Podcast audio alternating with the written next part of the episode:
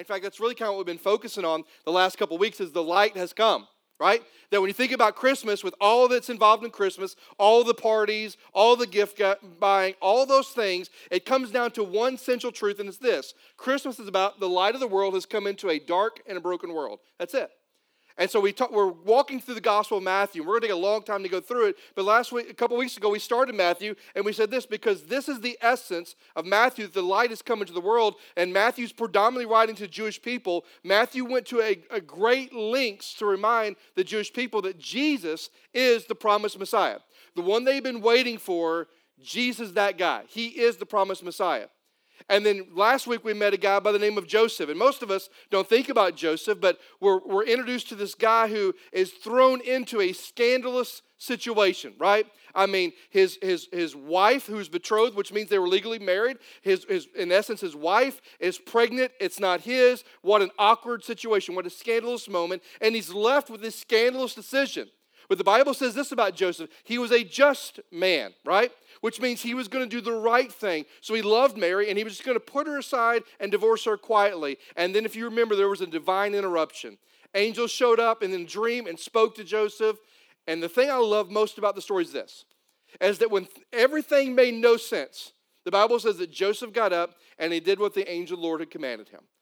That despite chaos, despite not understanding, Joseph obeyed the Lord.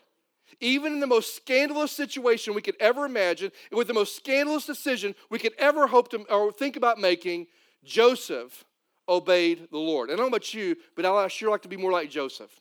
I want to be that guy that no matter what comes my way, I feel like I'm obeying God, right? And so today we're going to talk about another guy, and this guy's name is King Herod. So if you have your Bibles, Matthew chapter 2 is where we're going to be today. Matthew chapter 2. Now, uh, today, as we look at Herod, uh, he's typically not a guy we spend much time on. Because most of us, when we think of King Herod, think of a crazy man who was a bad king, and we kind of move on from there. And here's the thing about that you're right, he was a maniac. In fact, most historians would say that he would be classified as a schizophrenic, that this guy was crazy. We'll get to that in just a minute. But at the end of the day, I want us to look at Herod, A, because he's in Scripture, B, because I think when we look at Herod's life, and when we think about Herod and some things he wrestled with, I think we're going to find out something that's probably very true today. We're not that different from Herod. We've got some of the same issues that he has. So there's four things I want you to know something about Herod. Here's the first one. He had a troubled heart. Look with me in verse 1. It says this.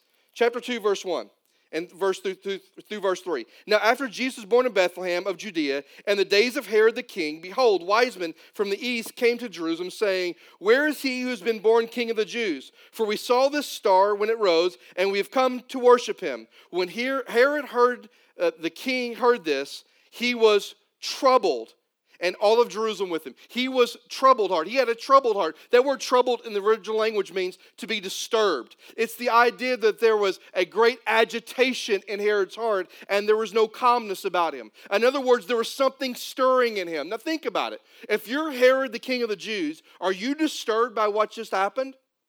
Come on, are you disturbed? That's, that's not rhetorical. Would you be disturbed by that? You're king, and you have these wise men show up and go, Oh, we've come to worship another king who's been born and you realize I've not had any children recently, would, it, would you be a little bit troubled too?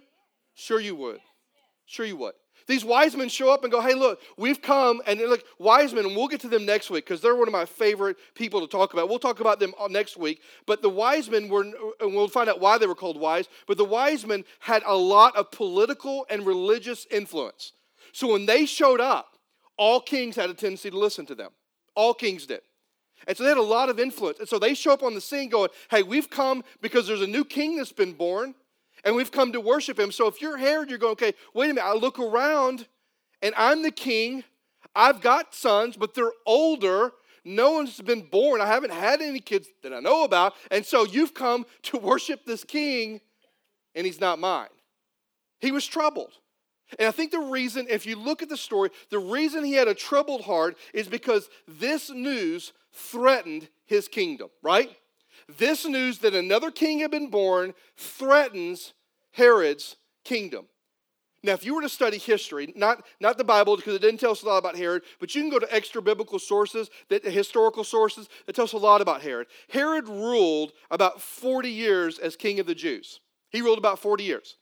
Now, the way he ruled was with scare tactics. That's how he ruled. You can read that in history books. In fact, when it says here in verse 3 that Herod was troubled and all of Jerusalem with him, Jerusalem, the people of Jerusalem, wasn't concerned about the news. They were concerned that Herod was concerned. Because if Herod is concerned and Herod's troubled, guess who's going to catch, catch the brunt of their punishment?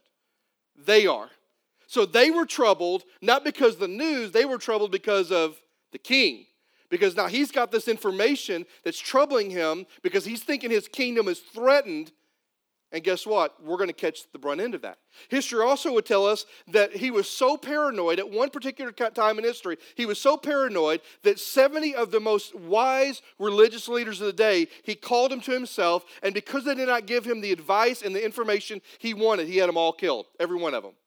Killed.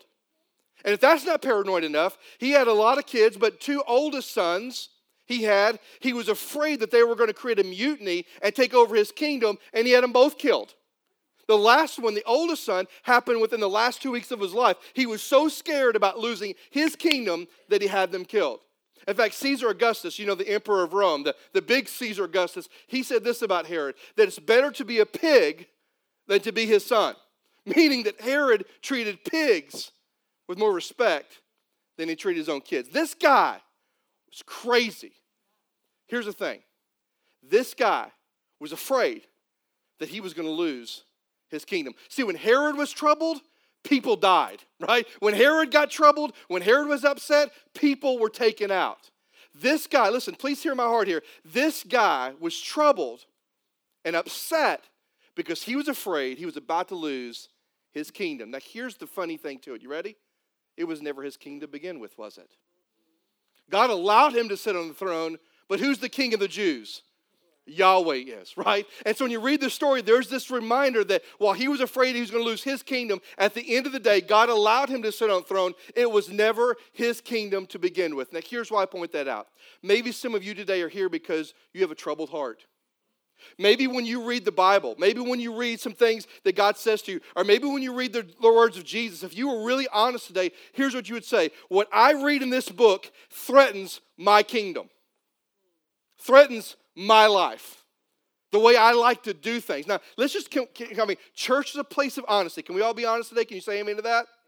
Okay, some of you are like, I'm not sure, sure. Well, just hang with me, all right? Listen, if we were honest, we would say this that when I read this book, sometimes it does threaten Doug's kingdom. Sometimes it threatens your kingdom. Let me give you some examples. For example, some of you would say this, okay, when Jesus in Luke 9 23 says, if any man or woman will come after me, he must deny himself. Does that threaten your kingdom of self centeredness? You better believe it. Do we live in a self centered world? Come on, only this half the room believes that. Do we believe, live in a self centered world?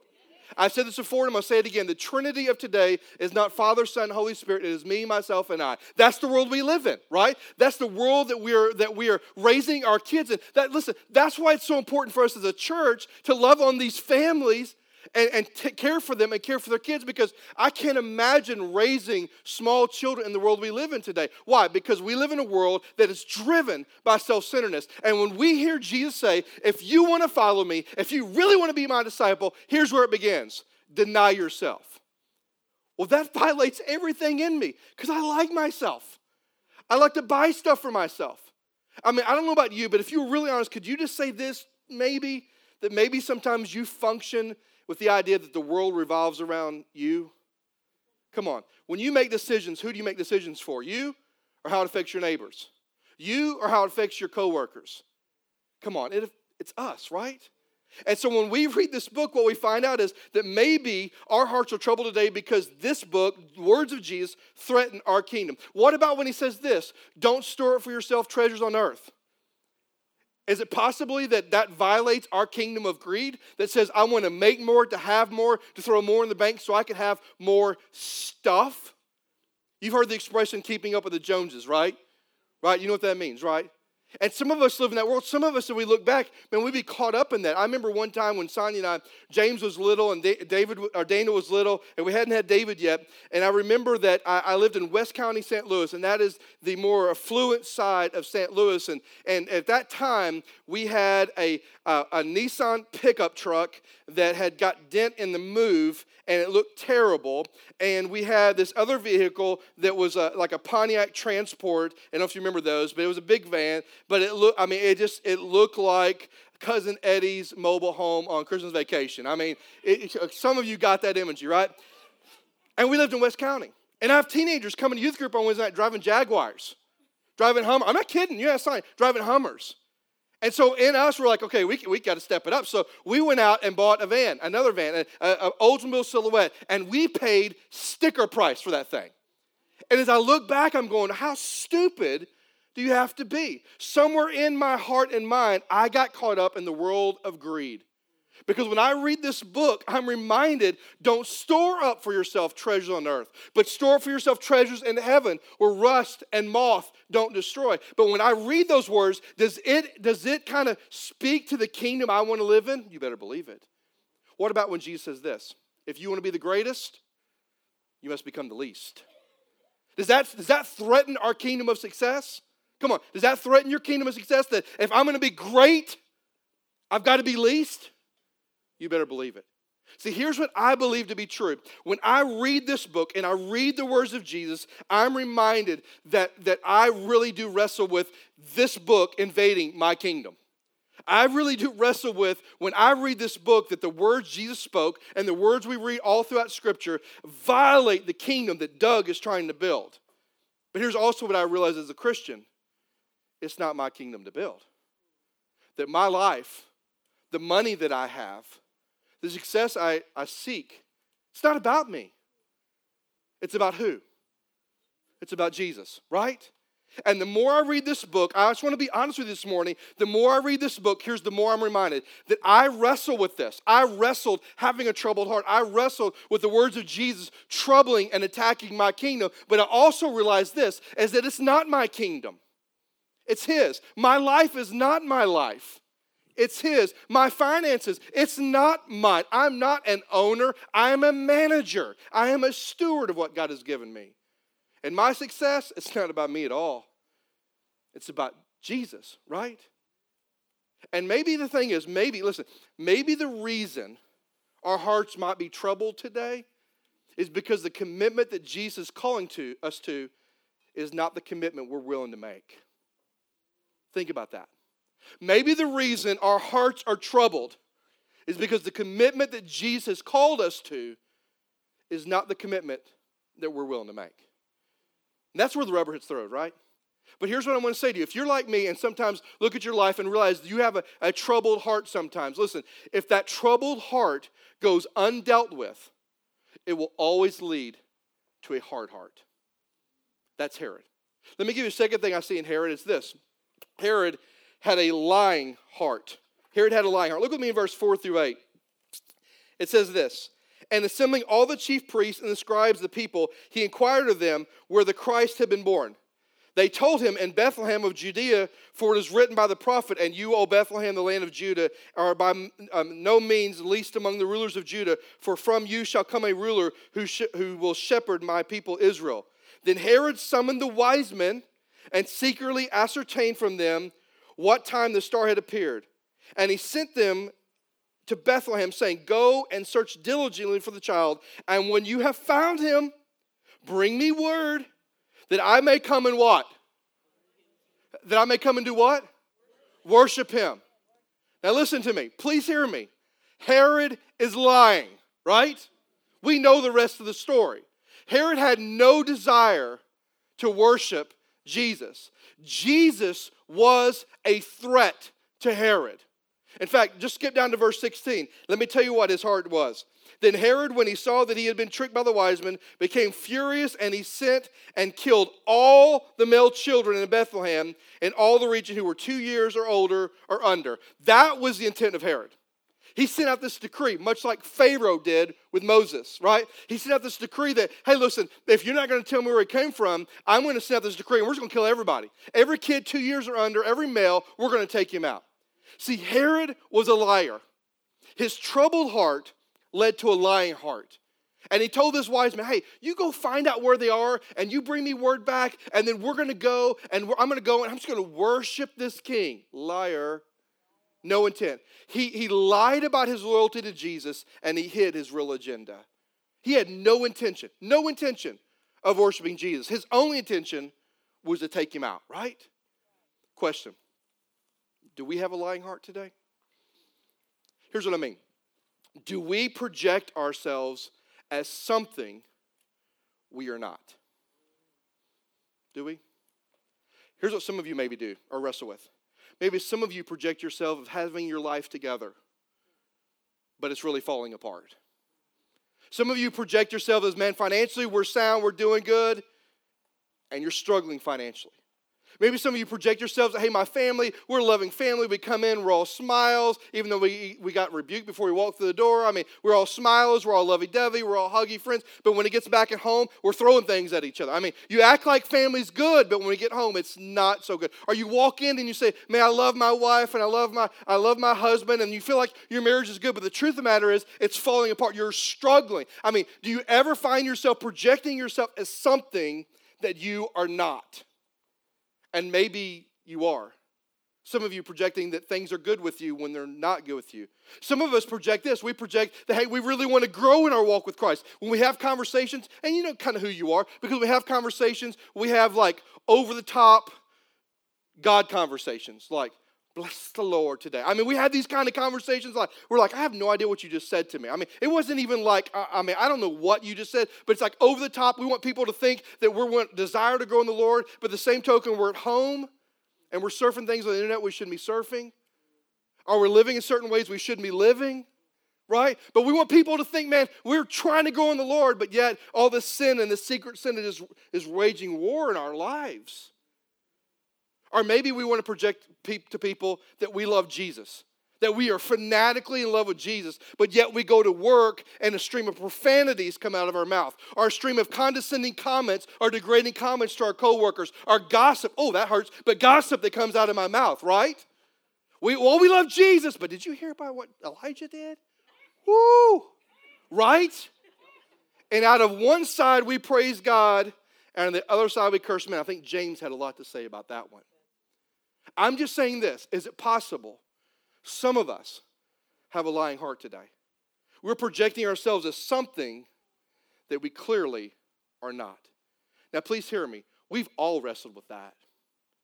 We've all struggled with trying to tell people, yeah, my family's doing good. When you go home, man, it is it's it's crumbling. All right, I'm in love with Jesus, but yet I got this sin that just will not let go of me.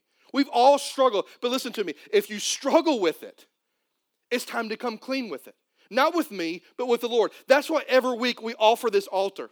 I know it's a, it's, a, it's a school with tile floors and two rugs and wooden steps, but listen, for about 35 to 45 seconds every Sunday, it is the altar before a holy God. And the reason I ask you to come is because when you come to this altar, you're saying, God, I don't have my life together. I don't have everything going good. But here's who I know you do, and I need you more today than I've ever needed you before. And when you come to the altar, it is a picture of just surrender. God, here am I, just doing me what you want to do. And some of us have a lying heart. And today, I know you may struggle, but would you just be honest today and come clean? Because listen, if we don't deal with our lying hearts, guess what that leads to? Hard heart, right? Let me give you another thing I see with Herod is this is that he had a deceived heart. Look with me in verse 9. Verse 9 it says this. After listening to the king, they went on their way, and behold, the star that had been seen when it rose before them until it came to rest over the place where the child was. When they saw the star, they rejoiced exceedingly with great joy. And going into the house, not the manger, the house, they saw the child with Mary his mother, and they fell down and they worshiped him. Then, opening their treasure, they offered their gifts of gold, frankincense, and myrrh. Now, listen, here's the deal. He had a deceived heart. Literally, he told them, I, I'm going to, you come back to me and tell me, tell me where he is, and I'm going to come and worship them. And somewhere along the line, Herod really believed they were going to come back to him, didn't he? He really believed they were going to come back and bring him a report. And we know what happened, right? Look at verse 12 here. We know what happens. And being warned in a dream not to return to Herod, they departed to their own country by another way. We know when we read the story that they came, they worshiped Jesus, and we'll talk about that next week, and they were wise and they listened to the angel, and they did not return home the way they had planned. Herod was deceived. And so here's my question for you today Do you have maybe a deceived heart today? And here's what I mean you've been lying about how you're doing for so long, you've started believing it. Can I tell you the greatest lie most of us tell? I'm okay. I'm okay. I remember um, when one of my grandmas passed away. I remember being at the graveside. And it was one of my grandmas. I mean, I was close to both of them. I loved them both, but it was my grandma Porter, and I was at the graveside, and and I remember sitting there and just kind of I was I was just emotionless. I mean, I didn't I just was like there and I was hurt and sad and everybody said, "How are you doing?" Because you know at funerals that's really the only thing we know to say is, "Are you okay?" And we what we want to do is slap them in the face, go, "No, I'm not okay." No, they somebody died. I'm not okay. And so I, I remember walking around and I remember it hit me like a ton of bricks. And I walked away from the crowd and then there came my dad walking down this massive hill to where I was at, and he embraced me. And here's what he said to me You don't have to be okay. And at that point, I just fell apart in my dad's arms because I wasn't okay. I think that's one of the greatest deceptions we tell ourselves. We're okay. Can I tell you, can I, can I, can I give you a secret? You're all messed up. All of us. We are not okay. But Jesus makes me okay in his sight. Right? I'm not okay. And when you read scripture, like if you read the book of Proverbs, here's what you find out. The book of Proverbs, I love it because it deals with wisdom and foolishness. What wisdom looks like and what foolishness. And here's what you find about foolishness those who live foolishly actually think they're wise. Right? And then you got Jesus in Matthew chapter 7, which we'll get to sometime in February. Jesus in Matthew chapter 7 ends his Sermon on the Mount this way For all of you who have heard my words and put them into practice, you're like a wise man who built his house on the what? Rock. But those of you that hear my words and do not put them into practice, you're like a foolish man who built his house on the what? Sand. Here's the problem many of us are living foolishly, thinking we're okay, and we are deceiving ourselves just like Herod deceived himself. We're in deception. But listen to me if we don't deal with a deceived heart, guess what that leads to? A hard heart, right? Let me give you one more thing I see here. It's verse 16 through 18. It's this Herod had a broken heart. Look with me in verse 16 through 18 again. Then Herod, when he saw that he had been tricked by the wise men, now tricked is in his eyes. Okay, get that. They didn't like they didn't like manipulate Herod at all. They did not trick him. That's in Herod's eyes. Tricked him by the wise men. He became furious and he sent and he killed all the male children in Bethlehem and all the region were two years or under, according to that time that he had ascertained from the wise men. This was to fulfill what was spoken by the prophet Jeremiah. A voice was heard in Ramah, weeping and loud lamentations. Rachel weeping for her children. She refused to comfort it because they are no more. In other words, he snapped. His broken heart was the last thing, the last straw that made him have a hard heart. He snapped. Herod was so troubled. He lied so much. He is so deceived himself that where he found himself was with a broken heart. There's a king that's going to take my kingdom, even though it wasn't his. And he lied about it. He tried to deceive, he deceived himself. He had a broken heart. And what did he do with that broken hard heart? He snapped. And I believe this all in my heart. Herod died with a troubled, a lying, a deceived, and a broken heart. That's how he died. Here's my question for you Do you have a heart that's troubled today? That's lying, deceived, or maybe possibly where you find yourself, you have a heart that's been broken. Now, I want you to look at me just for a minute. Don't, please don't take these notes. I just want you to listen to this. Do you find yourself at a place today where you feel broken and maybe even angry? Like Herod? Come on, things have happened in life, and you, if you were honest and just talking to your BFF on the phone, you would say this I'm kind of angry with God. This happened, I'm struggling. Or I'm angry with somebody because this happened, and they act like nothing ever happened. I mean, where you find yourself today, do you find yourself possibly at a place of where you're broken and angry? Here's my question How are you going to deal with it? Because if you let it simmer, it will turn your heart hard. Or you can give it to the Lord and let Him restore it. It's your choice. See, when I read this story, here's what I find out Herod missed it, didn't he? Herod missed it. Everything that God wanted to do, Herod missed it. Herod so missed the good news of this story. But I think it's important for us to realize we don't want to miss it. We don't want to miss the truth of the passage. So here's my question for you Where do you see yourself? Today, is your heart troubled? Do you feel like your kingdom is being threatened by God's word? Do you find yourself today with maybe a lying heart where you are, you're portraying yourself as something you're not? And you're, listen, you're just being a fraud and you're deceiving yourself? Do you have a deceived heart where you, where you just somehow think you can live like the devil and God's going to bless you? Because if you believe that, man, that's deception. Or do you have a broken heart today? Or, man, you feel like your heart's been torn into a thousand pieces. Now, listen to me. The message of Christmas is this the story of Jesus is good news. I want you to say it with me good news. You ready? One, two, three. Good news. It's good news. Now, here's why it's good news for us today. Because the good news for us today is this is that if you have a troubled heart, you can find peace, right? That's good news. If your heart is troubled today, you can find peace. Now, you're going to find it in the bottom of a bottle. You're not going to find it in a relationship. You're going to find it in an encounter with the Holy God. That's how you find peace. Only through the work of Jesus Christ. Now, some of you today, maybe you don't have a personal relationship with Christ. And what you're looking for more than anything else is to find peace for your aching soul. Listen to me. I don't have magic words, but here's what I do know it can only be found, peace can only be discovered when you surrender your life to Him for the first time and say, Lord, my life is messed up, jacked up, and it's not cleaned up, but I give it to you all broken and in pieces. And he goes, Awesome, thank you. Because I fearfully and I wonderfully made you, and I knit you in your mother's womb, and I can take the broken pieces of your heart and I can put them all back together again. And you'll be way better than Humpty Dumpty, right? That's what God does. Or maybe you're here today and you're a believer and you're struggling and you're looking for peace. It's only found through Christ. See, the good news of the Christmas story is this is that if we have a troubled heart, we can find peace. Herod never found it, but we can. Or if you're here today, the good news, is if you have a lying heart, is that you can find forgiveness, right? The greatest thing that I love about God is no matter how, despite my failures, despite my sin, despite my propensity to rebel against Him, I find that He's always willing to take me back. Just like the prodigal son and the father who goes out and greets him and forgives him and hugs him and embraces me. That's a picture of our Heavenly Father. And if you find yourself today being a fraud and a pretender, instead of wallowing in that, come seeking His forgiveness. Or the good news for some of us is maybe we have a deceived heart and we've lied to ourselves so much that we've lost our way. The good news is you can find your way again through Christ. Or maybe you're here today and you have a broken heart. The good news is that God can restore and mend that broken heart.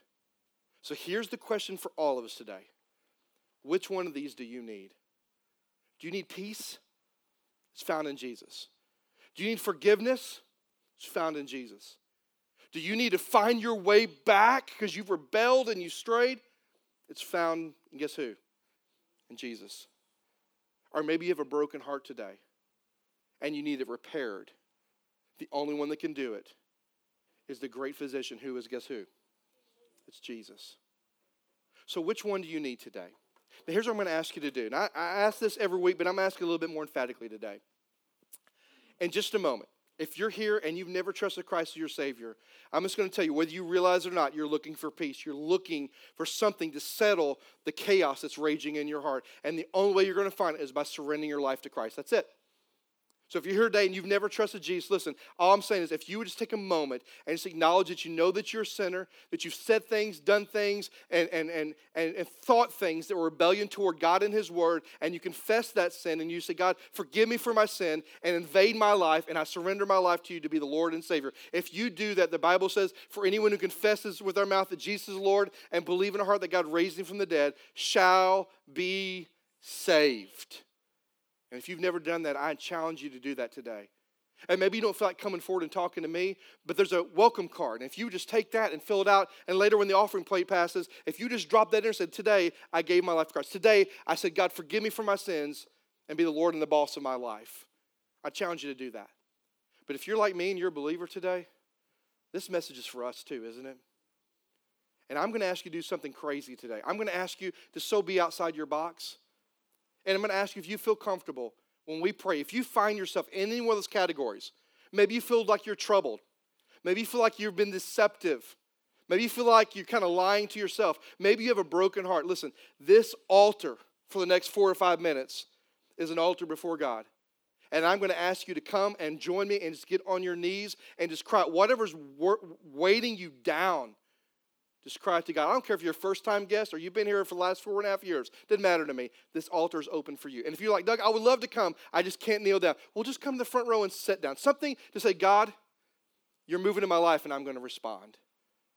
This altar is open to all of us. So I'm going to ask you to stand up. Everybody stand up if you would. Everybody stand up, every head bowed and every eye closed as I pray for us. God in heaven, I love you. I thank you for today. I thank you for all that you do for us.